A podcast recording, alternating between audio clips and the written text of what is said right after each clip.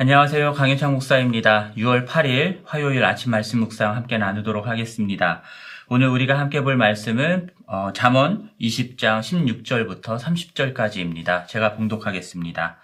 타인을 위하여 보증선자의 옷을 취하라. 외인들을 위하여 보증선자는 그의 몸을 볼모 잡을지니라. 속이고 취한 음식물은 사람에게 맛이 좋은 듯하나 후에는 그의 입에 모래가 가득하게 되리라. 경영은 은호나무로 성취하나니 지략을 베풀고 전쟁할 지니라.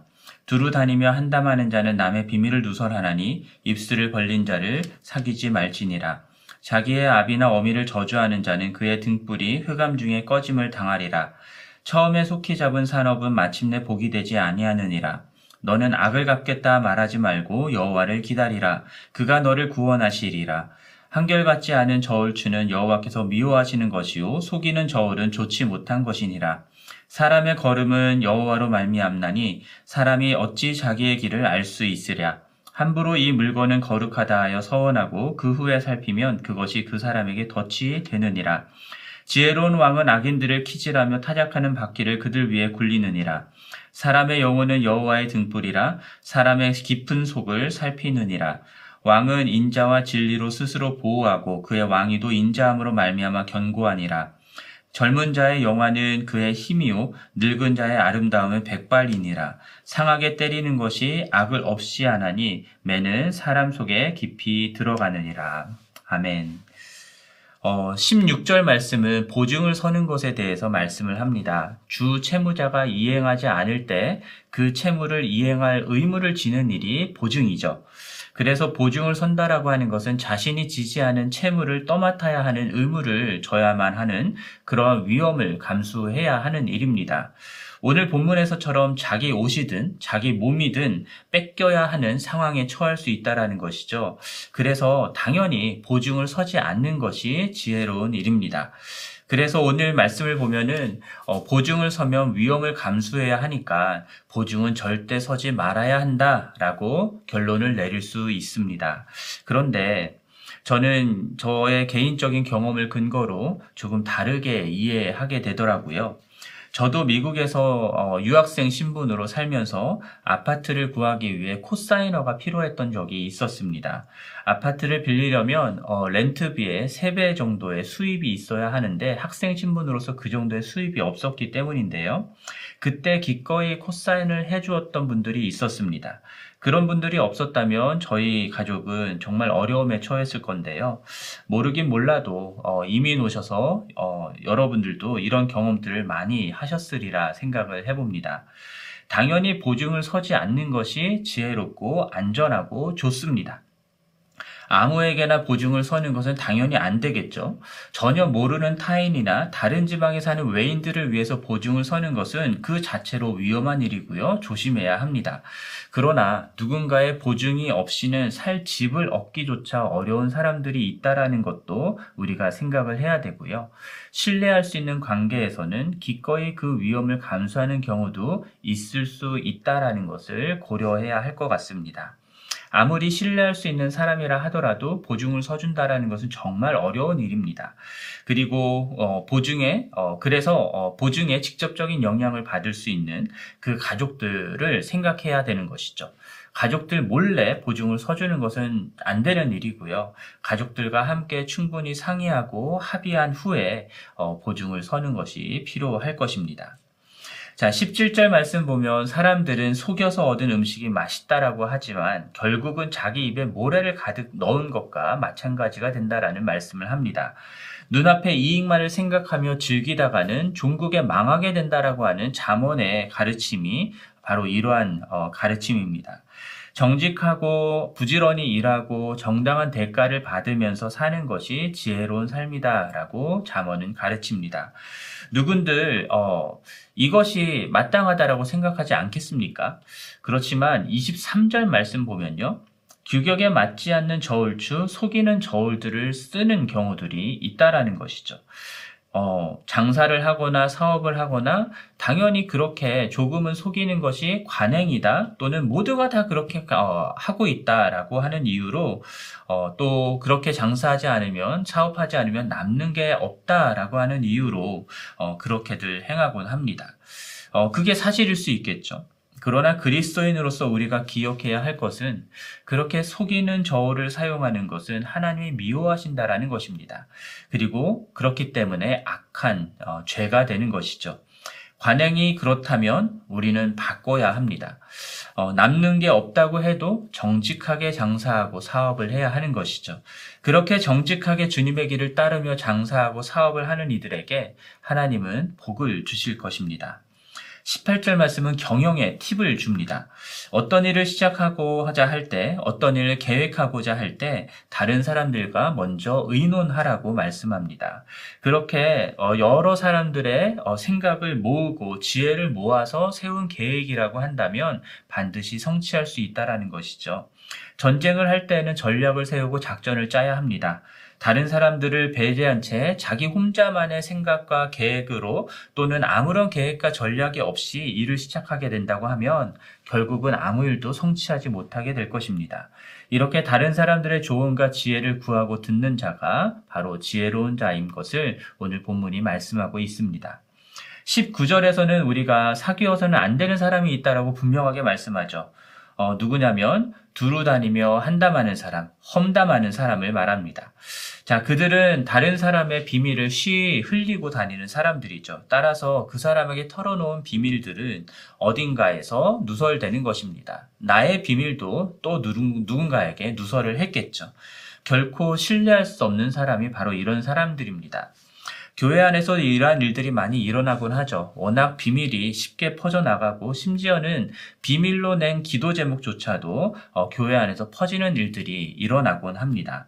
그 결과가 무엇입니까? 어, 서로를 신뢰하지 못하게 되는 것이죠. 교회 안에서 정말 나누어져야 되는 마음속 깊은 상처와 아픔들, 그리고 어렵고 힘든 일들, 이런 것들은 정작 나누지 못하는 상황이 되곤 합니다.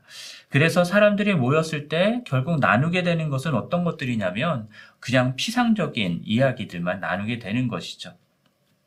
진정한 공동체가 이루어질 수 없게 되는 것입니다.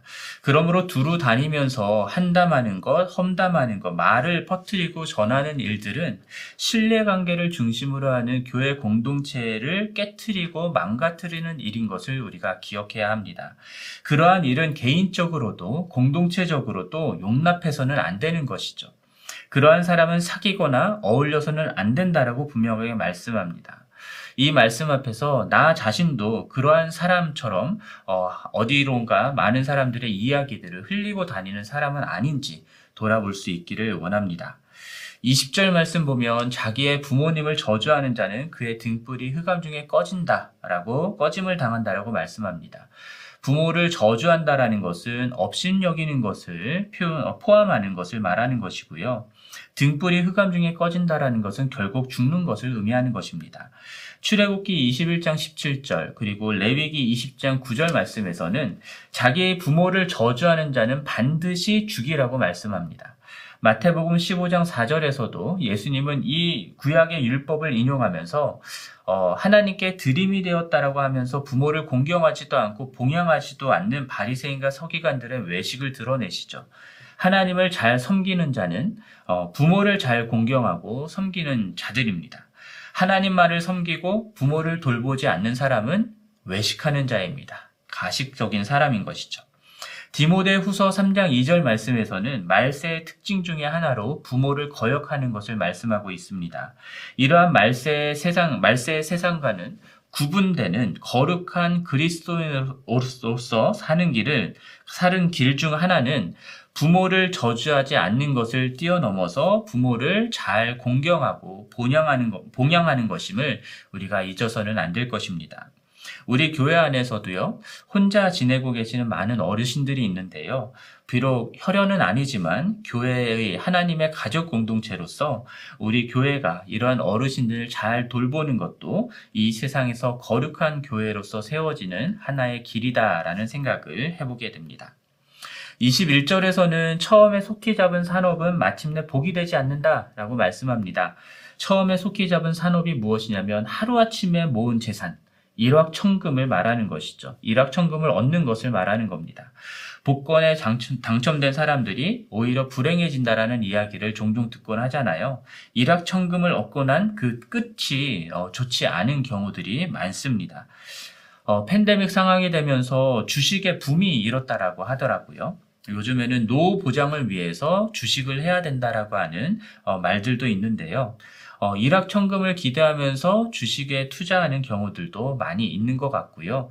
이러한 일들에 올인하게 되는 일들도 많이 생기는 것 같습니다.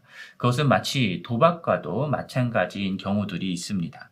어떤 방식으로든 하루아침에 인생 역전을 기대하면서 하는 것은 어, 성경의 가르침과는 거리가 멉니다. 재테크를 해서 재산을 늘리는 것 자체는 어, 문제가 아닐 수 있겠지만 그것을 원하는 우리의 마음의 동기가 무엇인지 하나님 앞에서 잘 살피는 것은 반드시 필요한 일이라 생각합니다. 자, 22절 말씀은 스스로 악을 갚지 않고 여호와 하나님께 맡기고 기다리라 라고 하는 어, 것을 말씀합니다. 여러분 어, 보신 적이 있는지 모르겠는데 요즘 인기 있었던 드라마 중에 빈센조라고 하는 어, 드라마가 있었고 또 모범택시라는 드라마도 있었습니다. 둘 다 악을 악으로 처단하는 그런 류의 드라마였습니다. 정당한 법적인 방법으로는 이 악인들을 처벌할 수 없으니까 어, 그러한 어, 그러한 세상에 대한 불만이 반영된 어, 드라마였던 것 같습니다. 비록 악한 방법이라 하더라도 어, 악인들이 제대로 처벌당하는 것들 보면서 사람들은 속 시원함을 느꼈던 것 같아요. 그런데 로마서 12장 21절 말씀에서는 선으로 악을 이기라라고 말씀하죠. 신명기 32장 35절에서는 원수 갚는 것은 하나님이 하시는 일이다라고 분명하게 말씀합니다. 하나님이 반드시 악인과 원수에 대한 공의로운 심판을 행하실 것이며 그들은 반드시 하나님 앞에서 유죄 판결을 받고 망하게 될 것이다라는 것을 말씀하는 것입니다. 그렇기 때문에 오는 본문에서는 스스로 악을 갚지 말고 하나님을 기다리라고 말씀하고요. 그렇게 기다리면 공의의 하나님이 반드시 구원해 주신다, 그들을 심판하신다라는 약속을 주시는 것입니다. 자, 이렇게 하려면 공의로 심판하시는 하나님을 믿는 믿음이 필요하겠죠. 이 믿음 때문에 우리가 기다릴 수 있는 것입니다. 그런데 이 말씀을 어, 범죄 행위를 한 사람들에 대해서 법적 심판을 받게 하는 것까지 하지 말고 하나님이 결국 갚아주실 때까지 기다려야 된다라고 이해하는 것은 곤란합니다. 왜냐하면 하나님은 이러한 악인들을 어, 처벌하는 것을 위해서 권세자들을 세우셨기 때문입니다. 그것이 26절과 28절에 나오는 내용이죠. 어, 그 말씀 26절과 28절 말씀 보면은 왕으로 대변되는 세상 권세자들에게 하나님이 기대하시는 것이 있습니다. 악인들을 공의롭게 징벌하는 것이죠.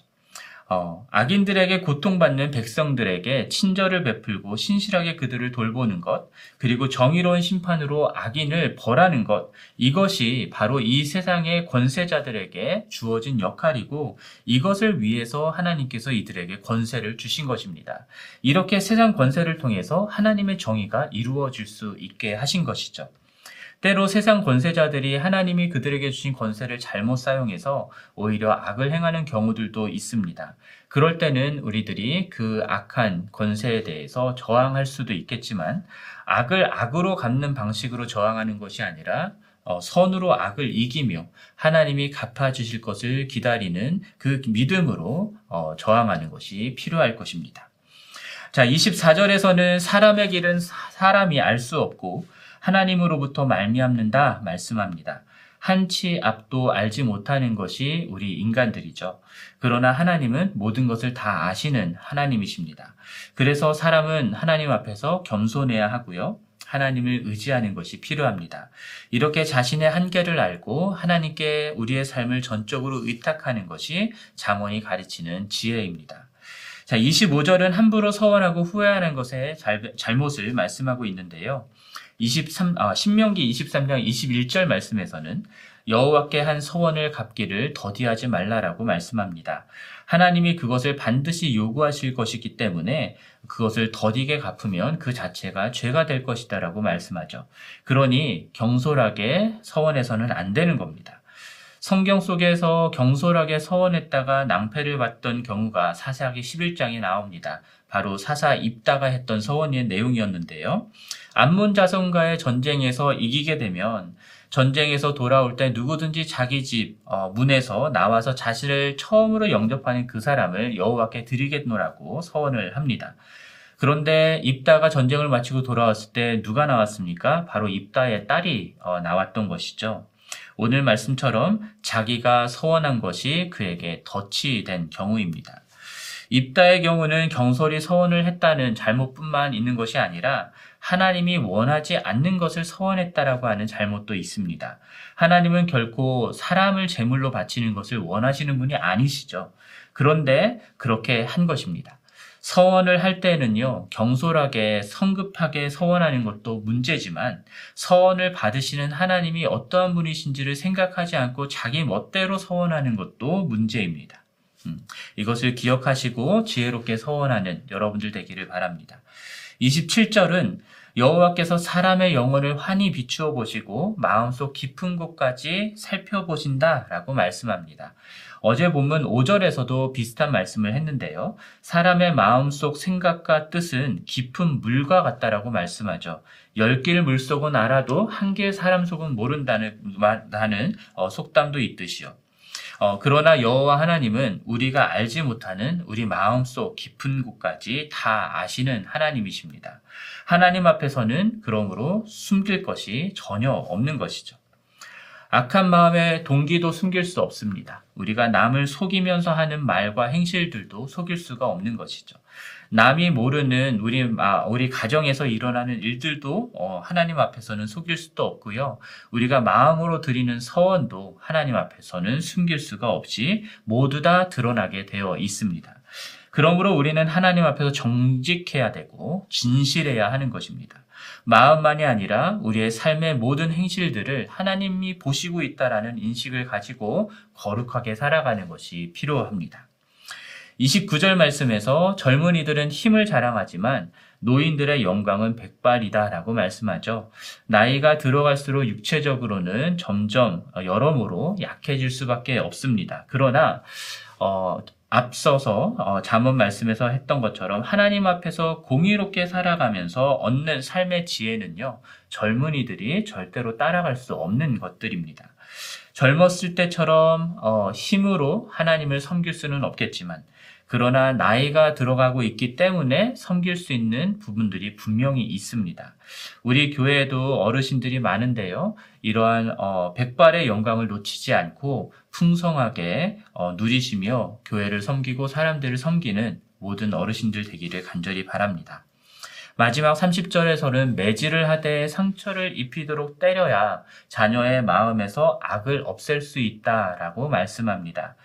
어, 여러분 들어보셨는지 모르겠는데 꽃으로도 때리지 말라라고 하는 책의 제목 책이 있죠. 음. 아무 잘못도 없고 그만한 잘못을 하지도 않았는데도 아이들을 때리는 것은 아동학대입니다. 그런 일들은 절대로 있어서는 안 되죠. 그러나 잠언에서 말씀하듯이 자식이 미련하고 어리석게 악을 행하고 있는데도 혼내지 않는 것은 그 자녀를 사랑하는 것이 아닙니다. 호되게 혼내고 매질을 해서라도 그 자녀의 길을 바로 잡아주는 것들이 필요하다라는 것이죠. 자녀가 무엇이 옳고 그른지를 분명하게 알 수 있도록 무엇을 해도 되고 무엇을 하면 안 되는지를 확실하게 알 수 있도록 가르치는 것이 필요하다라는 것입니다. 마음속에 그것이 분명하게 각인될 수 있도록 어렸을 때부터 분명하게 기준을 세워줘야 된다라는 것이죠. 그래야 평생에 걸쳐서 그 가르침대로 그 기준대로 살아가면서 하나님 보시기에 사람들과 아, 사람들 보기에도 윤리적으로 바르게 살아갈 수 있다라는 겁니다. 자, 오늘 본문을 우리가 한 절씩 한 절씩 살펴보면서 여러 가지 말씀을 드렸는데 어, 느 말씀이 여러분들 마음속에 와 닿았을지 모르겠습니다. 자, 잠언이 가르치는 지혜 말씀들 어, 우리가 어, 여러 구절들을 함께 보기는 하지만 그 구절들이 다 연결되는 어, 그런 구절들은 아닐 수 있습니다. 그렇기 때문에 잠언 말씀을 보면서는 한 절 한 절을 깊이 보면서 우리의 삶을 비춰보는 것들이 중요합니다. 그래서 이 잠언 말씀들을 통해서 주님이 원하시는 지혜로운 삶을 살아가는 우리 모두가 되기를 주님의 이름으로 간절히 축원합니다. 오늘 말씀을 생각하면서 함께 기도했으면 좋겠는데요. 어, 우리의 마음과 우리의 영혼 속 깊은 곳까지 살피시는 하나님 앞에서 정직하고 진실하고 정, 거룩하게 살아가는 우리들이 될 수 있도록 위해서 기도하고요. 또 지구촌의 모든 마을과 목장이 함께, 함께하는 기쁨이 넘칠 수 있도록 위해서 이 시간 함께 기도하겠습니다. 하나님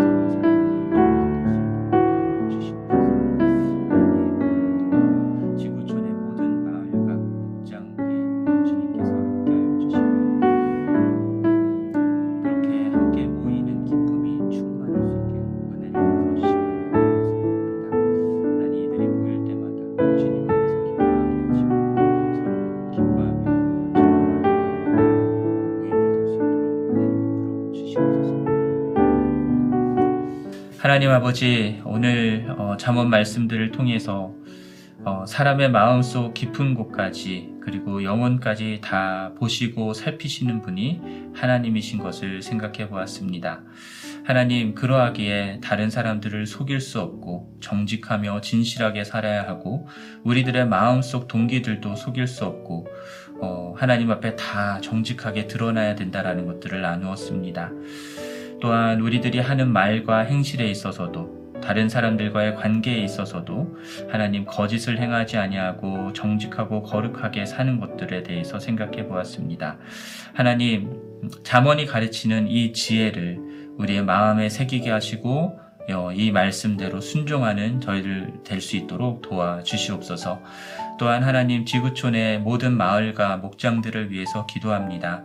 하나님 오랜 동안 팬데믹 상황에서 모이지 못한 것들이 있지만 어, 그럼에도 불구하고 우리들이 함께 모이기를 힘쓰고 함께 모일 때마다 주님 안에서 한 형제 자매 된 자들의 교제가 어, 이루어지는 놀라운 기쁨과 즐거움이 가득한 모임들 될 수 있도록 은혜를 베풀어 주시옵소서. 이 모든 말씀 우리 주 예수 그리스도의 이름으로 간절히 기도합니다. 아멘.